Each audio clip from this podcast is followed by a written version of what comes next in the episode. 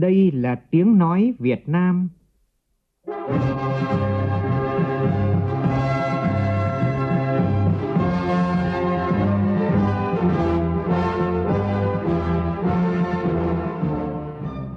là tiếng nói Việt Nam, phát thanh từ Hà Nội, thủ đô nước Cộng hòa xã hội chủ nghĩa Việt Nam.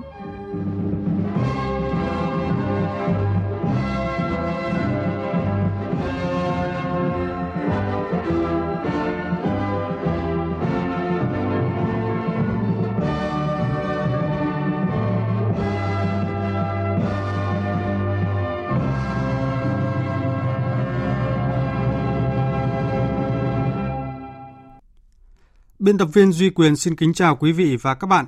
Mời quý vị và các bạn nghe chương trình Thời sự sáng nay, thứ tư, ngày 18 tháng 9 năm 2019, tức ngày 20 tháng 8 năm kỷ hợi. Chương trình có những nội dung chính sau đây.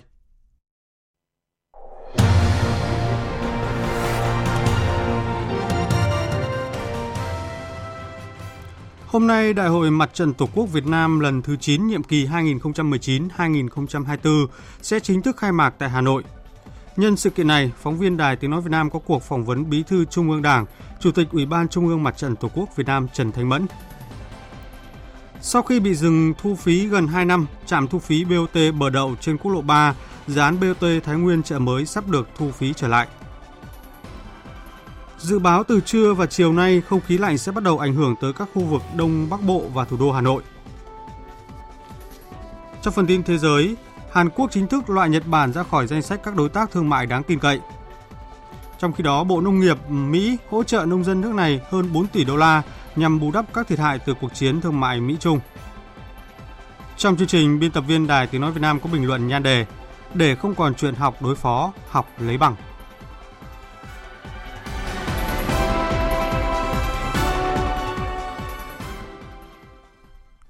Bây giờ là tin chi tiết. Tiếp tục chương trình phiên họp lần thứ 37, hôm nay Ủy ban Thường vụ Quốc hội cho ý kiến về dự thảo nghị quyết của Quốc hội phê duyệt đề án tổng thể đầu tư phát triển kinh tế xã hội vùng dân tộc thiểu số miền núi và vùng có điều kiện kinh tế xã hội đặc biệt khó khăn giai đoạn 2021-2025. Phóng viên Đài Tiếng Nói Việt Nam thông tin.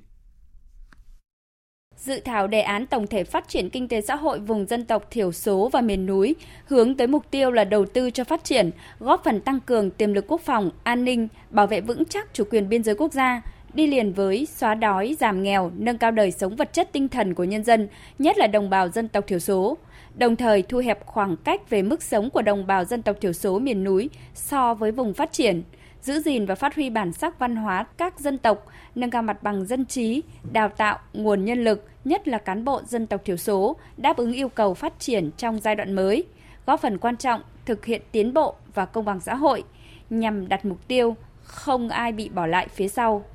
Đích đến của đề án là giả soát, sửa đổi bổ sung và tích hợp hệ thống chính sách dân tộc thành chương trình mục tiêu quốc gia về phát triển kinh tế xã hội vùng đồng bào dân tộc thiểu số với 9 dự án như đầu tư cơ sở hạ tầng phục vụ sản xuất, kinh doanh, quy hoạch sắp xếp ổn định dân cư, hỗ trợ đất sản xuất, đất ở, nhà ở, nước sinh hoạt, công trình hợp vệ sinh, khai thác tiềm năng, lợi thế, tạo sinh kế việc làm và nâng cao thu nhập cho người dân, vân vân. Cũng trong ngày hôm nay, Ủy ban Thường vụ Quốc hội cho ý kiến về dự án luật sửa đổi bổ sung một số điều của luật xây dựng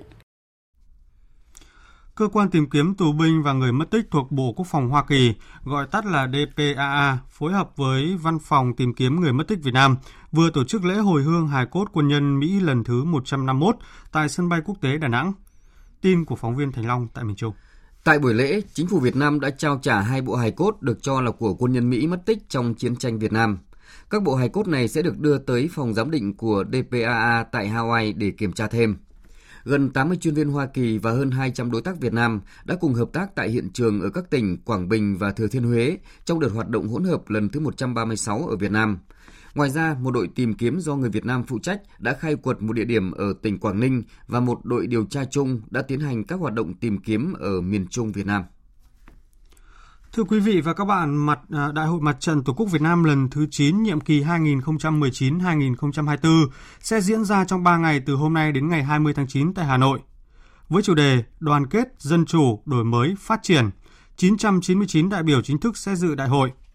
Bí thư Trung ương Đảng, Chủ tịch Ủy ban Trung ương Mặt trận Tổ quốc Việt Nam Trần Thành Mẫn nhấn mạnh, hệ thống mặt trận phải luôn đoàn kết, đổi mới, phát huy dân chủ, tạo sự tương đồng trong xã hội để đưa đất nước phát triển nhanh và bền vững. Đây là nội dung của cuộc trao đổi phỏng vấn giữa phóng viên Lại Hoa với ông Trần Thanh Mẫn. Mời quý vị thính giả cùng nghe. Thưa Chủ tịch Ủy ban Trung ương Mặt trận Tổ quốc Việt Nam Trần Thanh Mẫn, tinh thần chính sẽ được thể hiện tại đại hội lần này là gì thưa ông? Lần này cái chủ đề của đại hội là đoàn kết, dân chủ, đổi mới và phát triển.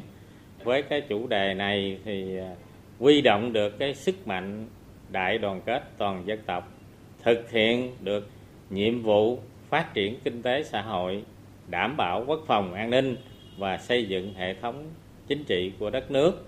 Hệ thống mặt trận là phải luôn luôn đoàn kết, à, đổi mới, phát huy được dân chủ trong xã hội, tạo sự tương đồng trong xã hội để phát triển à, đất nước nhanh và bền vững thì với cái chủ đề này thì chúng tôi cũng kỳ vọng là một cái thông điệp để cả hệ thống mặt trận vào cuộc với sự lãnh đạo của đảng phối hợp với nhà nước mặt trận các cấp và các tổ chức thành viên sẽ hoàn thành được cái nhiệm vụ chính trị của mình à, trong 5 năm tới.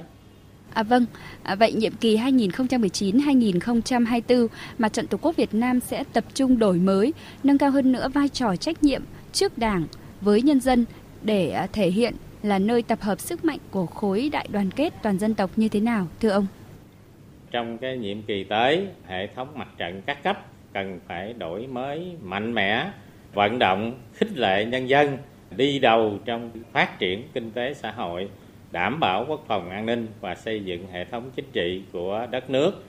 Mặt trận phải xem chất lượng các cuộc vận động, các các phong trào thi đua mà nhất là cái cuộc vận động toàn dân đoàn kết xây dựng nông thôn mới, đô thị văn minh, giảm nghèo bền vững, cuộc vận động người Việt Nam ưu tiên dùng hàng Việt Nam, tăng cường hơn nữa cái công tác giám sát phản biện xã hội, góp ý xây dựng đảng với chính quyền, quan tâm đến vận động các cái tầng lớp nhân dân trong hệ thống mặt trận về cái công tác phòng chống tham nhũng lãng phí thì cái công cuộc phòng chống tham nhũng lãng phí mới thành công tăng cường củng cố xây dựng hệ thống mặt trận trong sạch vững mạnh từ trung ương đến địa phương vận động nhân dân để thực hiện tốt cái nhiệm vụ chính trị ở địa phương.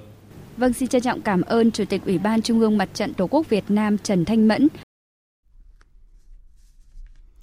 Quý vị và các bạn vừa nghe phóng viên Đài Tiếng nói Việt Nam phỏng vấn Bí thư Trung ương Đảng, Chủ tịch Ủy ban Trung ương Mặt trận Tổ quốc Việt Nam Trần Thanh Mẫn nhân dịp Đại hội Mặt trận Tổ quốc Việt Nam lần thứ 9 nhiệm kỳ 2019-2024. Đại hội sẽ bắt đầu từ ngày hôm nay đến hết ngày 20 tháng 9 tại Hà Nội. Phóng viên Anh Tú, thường trú Đài Tiếng nói Việt Nam tại Liên bang Nga đưa tin, từ ngày 17 đến ngày 20 tháng 9 tại thủ đô Moscow của Nga diễn ra hội trợ công nghiệp dệt may toàn liên bang lần thứ 53. Đây là hội trợ chuyên ngành về nguyên phụ liệu, quần áo, máy móc trang thiết bị. Đoàn doanh nghiệp dệt may Việt Nam do Hiệp hội Dệt may Việt Nam dẫn đầu tham gia hội trợ này để quảng bá giới thiệu sản phẩm, tìm kiếm các đối tác, mở rộng cơ hội xuất khẩu sang thị trường Nga. Ông Trương Văn Cẩm, Phó Chủ tịch Hiệp hội Dệt may Việt Nam cho biết. Chúng tôi muốn là càng nhiều doanh nghiệp sang bên đây để mà nắm bắt được cái thị trường, cái nhu cầu thị hiếu của thị trường này càng nhiều càng càng tốt và cũng một phần nữa là chúng tôi rất muốn là từ phía những người mà đã tham gia mà làm ăn buôn bán ở Nga này thì cũng có cái sự phối hợp. Và đặc biệt là cái sự hỗ trợ của phía thương vụ ở bên đây. Những cái thông tin về thị trường này thì chúng tôi rất cần để cho thông tin ờ, tới các doanh nghiệp. Sở Y tế tỉnh Quảng Bình cho biết đơn vị này vừa bác bỏ thông tin trên địa bàn có 3 ca bệnh nhiễm vi khuẩn ăn thịt người, có tên là bệnh Whitmore đồng thời đề nghị cơ quan chức năng xử lý người tung tin giả lên mạng xã hội Facebook. Trước đó, chị Hoàng Thân Huyền, trụ ở phường Bắc Nghĩa, thành phố Đồng Hới, tỉnh Quảng Bình, viết trên trang cá nhân mạng xã hội Facebook với nội dung Ở bệnh viện Cuba Đồng Hới có 3 ca nhiễm vi khuẩn ăn thịt người, mọi người cảnh giác. Thông tin này mau chóng được lan truyền và chia sẻ trên mạng xã hội, được nhiều người xem gây hoang mang trong dư luận. Qua xác minh tại Bệnh viện Hữu nghị Việt Nam Cuba Đồng Hới và các bệnh viện khác, Sở Y tế tỉnh Quảng Bình khẳng định Thông tin trên là tin đồn thất thiệt. Hiện chưa có trường hợp nào nhiễm vi khuẩn gây bệnh Whitmore Thông tin từ mạng xã hội đã làm ảnh hưởng đến công tác khám chữa bệnh cho người dân tại Bệnh viện Hữu nghị Việt Nam Cuba Đồng Hới nói riêng và các bệnh viện trên địa bàn tỉnh nói chung. Ông Nguyễn Đức Cường, Giám đốc Sở Y tế tỉnh Quảng Bình đề nghị cơ quan chức năng có liên quan xử lý chủ tài khoản Facebook tung tin giả. Sở Y tế đã kiểm tra và xác nhận không có một trường hợp nào hết, do đó tất cả đây đều là tin thất thiệt làm bà con hoang mang. Do vậy nhờ các phương tiện thông tin đại chúng đăng tải thông tin này để cho bà con yên tâm. Còn tất nhiên là về mặt y tế thì chúng tôi sẽ tiếp tục chỉ đạo và theo dõi. Nếu mình có những trường hợp như thế này thì chúng tôi sẽ cập nhật báo cáo. Sau khi bị dừng thu phí gần 2 năm, trạm thu phí BOT bờ đầu vị trí tại km số 77 cộng 922,5 trên quốc lộ 3, dự án BOT Thái Nguyên chợ mới sắp được thu phí trở lại. Sau khi Bộ Giao thông Vận tải và Ủy ban Nhân dân tỉnh Thái Nguyên đã thống nhất phương án thu phí. Tin cho biết. Theo đó, thực hiện chỉ đạo của Thủ tướng Chính phủ, Ủy ban Nhân dân tỉnh Thái Nguyên và Bộ Giao thông Vận tải đã thống nhất phương án giảm giá dịch vụ cho các phương tiện qua trạm BOT trên đường quốc lộ 3. Phương án giảm phí đề xuất có phạm vi đối tượng và mức giảm phí lớn nhất cả nước hiện nay. Cụ thể, mức giảm phí từ 50 đến 100% cho các phương tiện thuộc toàn bộ các xã, phường, thị trấn của thành phố Thái Nguyên và ba huyện Phú Lương, Đại Từ, Định Hóa có bán kính từ 10 đến 30 km so với trạm thu phí km 77 cộng 922,5 quốc lộ 3 cũ. Ngoài ra, giảm 30% phí cho các phương tiện ngoài phạm vi bán kính 30 km.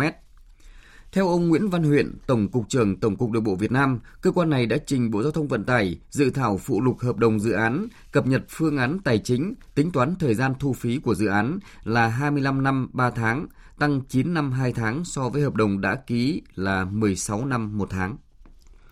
Cơ quan Cảnh sát điều tra Công an tỉnh Bình Dương đang thụ lý vụ án hình sự lừa đảo chiếm đoạt tài sản xảy ra tại thành phố Thủ Dầu Một, tỉnh Bình Dương do Trương Thị Cao Thảo, sinh năm 1986, chứng minh thư nhân dân số 281359779, nơi cư trú lô 3 C6B, khu biệt thự Phú Thịnh, phường Phú Thọ, thành phố Thủ Dầu Một, tỉnh Bình Dương thực hiện. Đối tượng này đã chiếm đoạt hơn 160 tỷ đồng thông qua hình thức huy động vốn kinh doanh vải các loại – để làm rõ hành vi phạm tội cũng như tiền của Trương Thị Cao Thảo chiếm đoạt để thu hồi và xử lý theo quy định của pháp luật. Cơ quan Cảnh sát điều tra Công an tỉnh Bình Dương thông báo đến các cá nhân tổ chức bị Trương Thị Cao Thảo chiếm đoạt tài sản, liên hệ cơ quan công an nơi gần nhất hoặc cơ quan Cảnh sát điều tra Công an tỉnh Bình Dương, địa chỉ số 681 Cách mạng tháng 8, phường Chánh Nghĩa, thành phố Thủ Dầu Một, tỉnh Bình Dương. Theo thông tin từ Trung tâm Dự báo Khí tượng Thủy văn Trung ương, dự báo từ trưa và chiều nay không khí lạnh sẽ bắt đầu ảnh hưởng tới khu vực Đông Bắc Bộ và thủ đô Hà Nội, khiến trời chuyển mưa kèm theo gió Đông Bắc. Lưu ý mưa rông do không khí lạnh về sau những ngày nắng rất dễ kèm theo rông lốc, sấm sét, gió giật mạnh. Khả năng đến cuối tuần không khí lạnh sẽ tiếp tục được đổ bổ sung thêm. Về đêm nhiệt độ có thể giảm xuống 21 đến 22 độ C, ở vùng đồng đồng bằng, vùng núi có thể xuống dưới 20 độ C. Tiếp theo chương trình là một số thông tin về thời tiết đáng chú ý.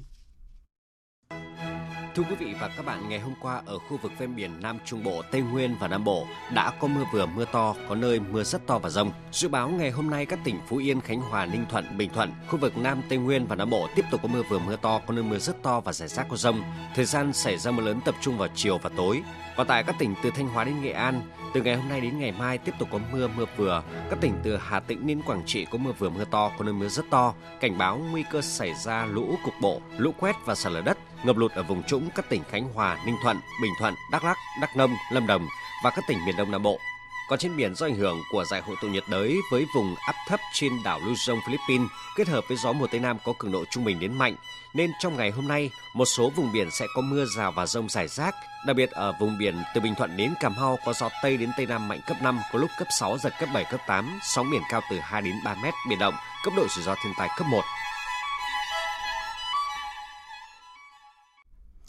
Xin chuyển sang phần tin thế giới. Chiều qua, Ủy ban bầu cử độc lập cấp cao Tunisia đã công bố kết quả vòng bầu cử tổng thống đầu tiên và thông báo vòng thứ hai sẽ được tổ chức giữa hai ứng cử viên có số phiếu cao nhất vào tháng 10 tới.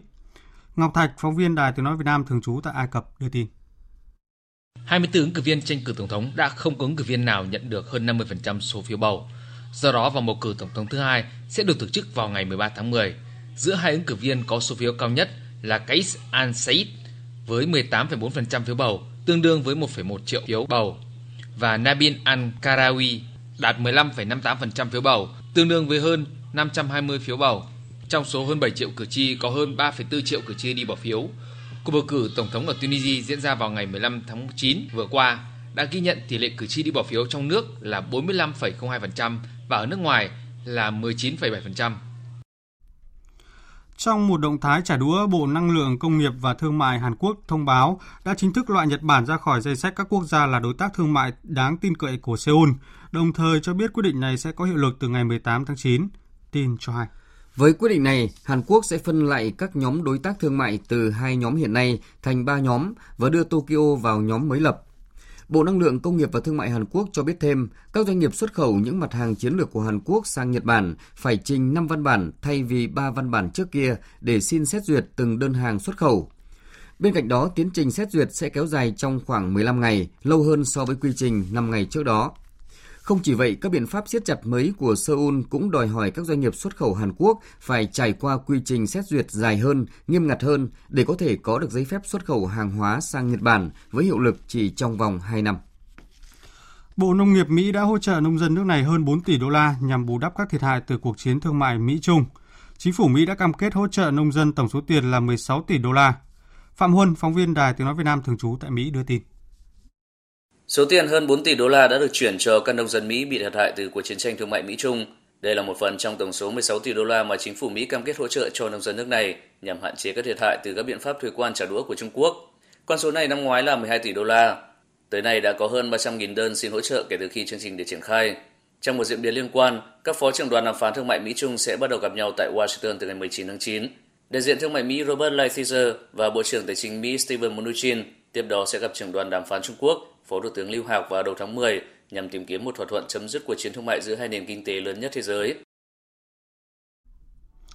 Thưa quý vị và các bạn, tiến trình hòa bình Syria vừa đạt được bước tiến tích cực với cam kết chung ủng hộ chủ quyền, thống nhất và toàn vẹn lãnh thổ của ba nhà lãnh đạo Nga, Iran và Thổ Nhĩ Kỳ tại hội nghị thượng đỉnh về vấn đề Syria diễn ra tại thủ đô Ankara của Thổ Nhĩ Kỳ. Đây là hội nghị thượng đỉnh lần thứ 50 giữa ba nhà lãnh đạo Nga, Iran và Thổ Nhĩ Kỳ kể từ năm 2017 với mục tiêu sớm chấm dứt tình trạng xung đột để đem lại một nền hòa bình toàn diện cho Syria.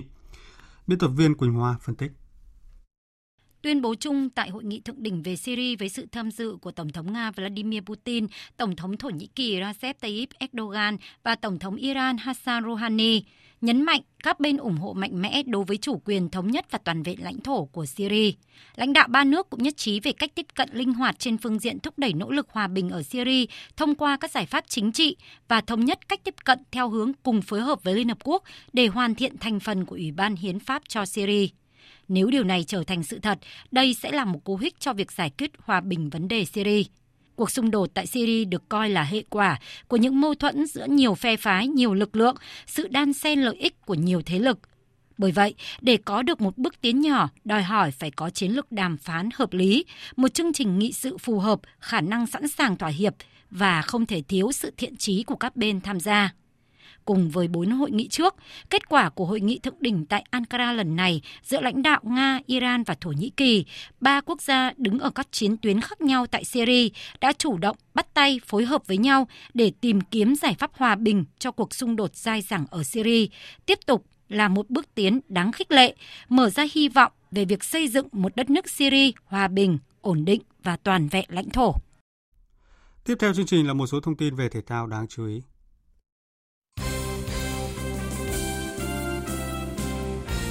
Giải Futsal vô địch quốc gia HD Bank 2019 gần như xác định đội vô địch sau lượt trận áp chót vừa diễn ra. Đối thủ của Thái Sơn Nam vào chiều qua là Cao Bằng. Kết thúc trận đấu, Thái Sơn Nam giành chiến thắng cách biệt 7-1. Trước đó, hai đội Thái Sơn Nam và Sahako cùng giành chiến thắng nhưng với khoảng cách 2 điểm và gặp đối thủ yếu ở trận cuối cùng. Thái Sơn Nam gần như chạm một tay vào chiếc cúp vô địch mùa này. Tiếp tục vòng 18, hôm nay Sanatech Khánh Hòa sẽ gặp Cariachan Sài Gòn, còn Sana Khánh Hòa gặp Đà Nẵng. Ngày mai Thái Sơn Nam sẽ gặp Tân Hiệp Hưng. Tối qua, giải vô địch Taekwondo quốc gia năm 2019 đã chính thức khởi tranh tại Cung Thể thao Tiên Sơn Đà Nẵng.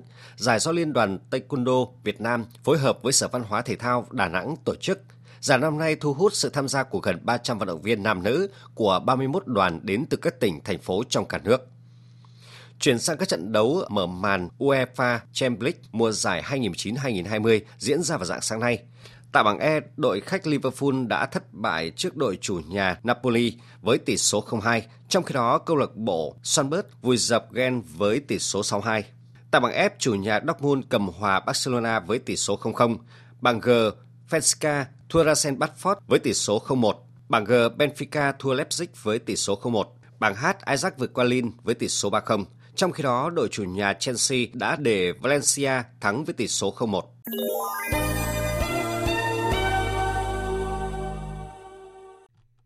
Thưa quý vị, thưa các bạn, phát biểu tại lễ kỷ niệm 70 năm truyền thống Học viện Chính trị Quốc gia Hồ Chí Minh, Tổng Bí thư Chủ tịch nước Nguyễn Phú Trọng yêu cầu phải khắc phục tình trạng ngại học, lười học lý luận chính trị, khắc phục việc học để đối phó, học cốt để lấy bằng cấp trong Đảng và xã hội. Đáng suy nghĩ, đây không phải là hiện tượng cá biệt nếu không muốn nói là phổ biến, trở thành căn bệnh hình thức, thiếu thực chất, thiếu trung thực trong một bộ phận cán bộ đảng viên hiện nay. Bình luận của biên tập viên Đàm Hoa nhan đề để không còn chuyện học đối phó, học lấy bằng. Qua sự thể hiện của phát thanh viên Hồng Huệ. Mời quý vị và các bạn cùng nghe. Phải thẳng thắn nhìn nhận, không chỉ qua loa, hình thức, không chỉ lười học, ngại học nghị quyết, mà một bộ phận cán bộ, đảng viên còn coi việc học quản lý hành chính, quản lý nhà nước, học tập chuyên môn là việc gì đó rất vô bổ, rất tốn thời gian. Và họ cho rằng trả thu nhận được bao nhiêu, thậm chí không nâng cao thêm nhận thức. Vì thế mới học nghị quyết, học chính trị, chuyên môn theo kiểu sáng đông hơn chiều. Vì thế mới có chuyện hiệu trưởng một trường chính trị tỉnh chưa tốt nghiệp cấp 3. Có chuyện hàng loạt cán bộ lãnh đạo từ cấp xã đến cấp tỉnh như ở Hà Tĩnh, Quảng Trị, Hải Dương sử dụng bằng giả bị xử lý kỷ luật. Có chuyện một tấn phôi bằng chứng chỉ các loại làm giả bị phát hiện ở Hà Nội. Có chuyện một bộ phận cán bộ lãnh đạo nói thì hay, nhưng đi vào thực tiễn thì lúng túng, không xử lý được công việc. Có chuyện dân thiếu niềm tin vào cán bộ khi thấy họ không trung thực với Đảng, với chính bản thân họ.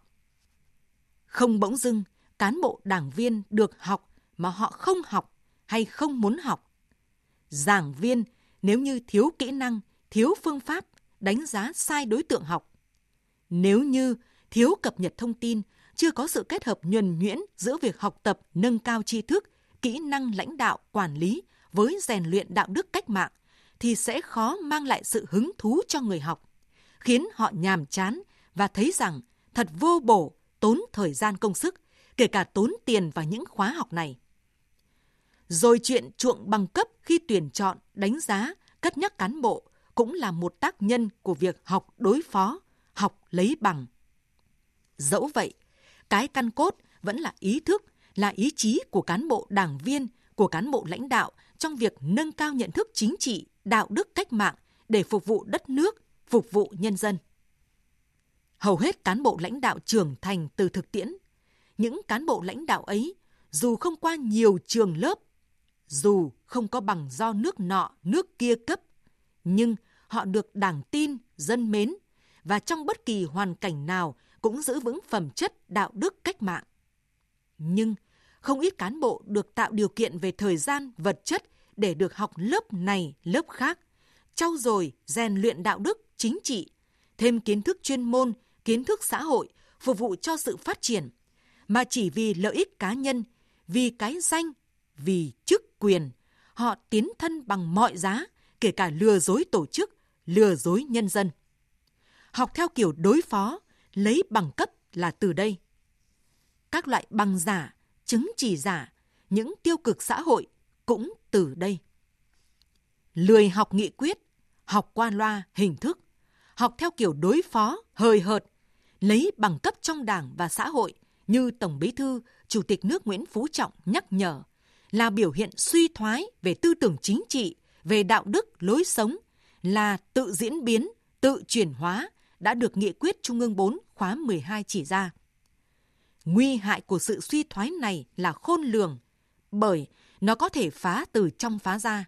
Nó có thể làm hư hỏng một bộ phận không nhỏ cán bộ của Đảng, làm lung lay, hao mòn lòng tin của nhân dân vào Đảng, vào chế độ, tiềm ẩn những mối nguy hại đối với Đảng, nhà nước và cả hệ thống chính trị.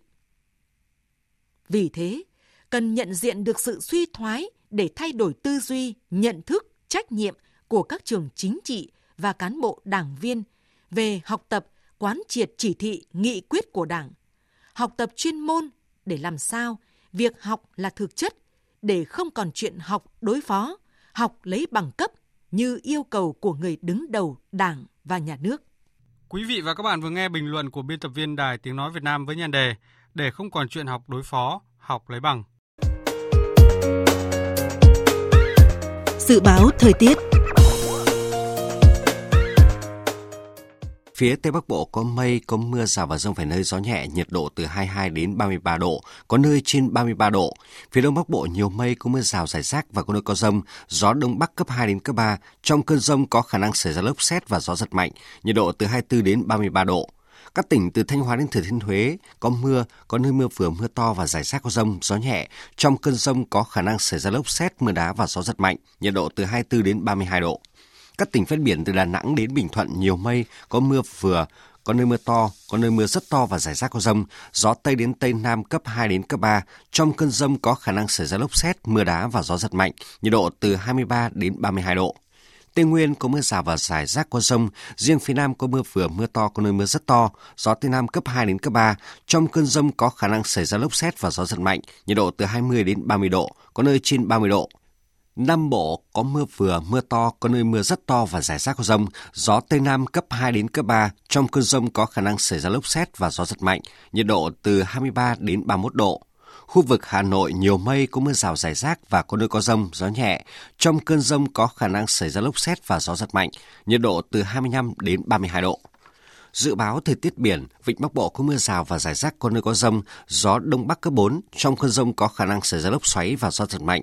Vùng biển từ Quảng Trị đến Quảng Ngãi có mưa rào rải rác và có nơi có rông, gió đông bắc cấp 3 đến cấp 4, trong cơn rông có khả năng xảy ra lốc xoáy và gió giật mạnh.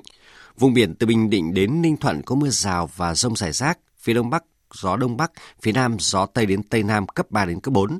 Trong cơn rông có khả năng xảy ra lốc xoáy và gió giật mạnh. Vùng biển từ Bình Thuận đến Cà Mau có mưa rào và rải rác có rông, gió Tây đến Tây Nam cấp 5, có lúc cấp 6, giật cấp 7, biển động. Trong cơn rông có khả năng xảy ra lốc xoáy. Vùng biển từ Cà Mau đến Kiên Giang, bao gồm cả Phú Quốc và Vịnh Thái Lan, có mưa rào và rải rác có rông, gió Tây đến Tây Nam cấp 4 đến cấp 5. Trong cơn rông có khả năng xảy ra lốc xoáy và gió giật mạnh.